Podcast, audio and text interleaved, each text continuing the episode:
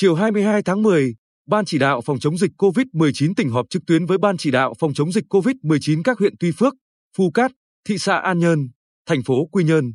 Bí thư tỉnh ủy Hồ Quốc Dũng và Chủ tịch Ủy ban nhân dân tỉnh Nguyễn Phi Long chủ trì cuộc họp. Từ ngày 16 tháng 10 đến ngày 22 tháng 10, Bình Định phát hiện 102 ca mắc mới, tăng 27 ca so với tuần trước. Trong đó có 77 ca ghi nhận tại cộng đồng. Đến nay, tỉnh đã tổ chức tiếp nhận hơn 1 triệu 30.000 liều vaccine và đã tổ chức tiêm 703.819 liều vaccine cho 631.767 người dân trên địa bàn.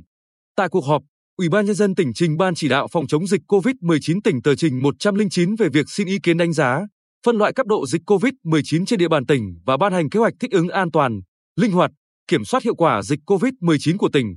Ban chỉ đạo phòng chống dịch COVID-19 các huyện Tuy Phước, Phú Cát, thị xã An Nhơn, thành phố Quy Nhơn báo cáo công tác phòng chống dịch đến thời điểm hiện nay và kiến nghị một số vấn đề. Lãnh đạo Sở Giáo dục và Đào tạo báo cáo tình hình tổ chức dạy và học, xây dựng kế hoạch học linh hoạt, đảm bảo an toàn, phương án xử lý đối với một số tình huống liên quan đến ca dịch tại trường học. Kết luận cuộc họp, Bí thư tỉnh ủy Hồ Quốc Dũng chỉ đạo ngành y tế, các địa phương tập trung cho công tác dập dịch tại các ổ dịch mới. Ngành y tế xây dựng kế hoạch xét nghiệm, tầm soát đối với đối tượng có nguy cơ cao, đối với nhóm nguy cơ để các địa phương có cơ sở tiếp tục triển khai tầm soát, giữ vững thành quả chống dịch. Ủy ban nhân dân tỉnh ủy quyền cho địa phương thực hiện công tác phong tỏa, dập dịch tại địa bàn. Các địa phương, các ngành tập trung cho công tác tuyên truyền, hướng dẫn, khuyến cáo người dân về việc phòng, chống dịch, không chủ quan. Trước mắt, cán bộ, đảng viên phải gương mẫu, đi đầu trong thực hiện phòng chống dịch.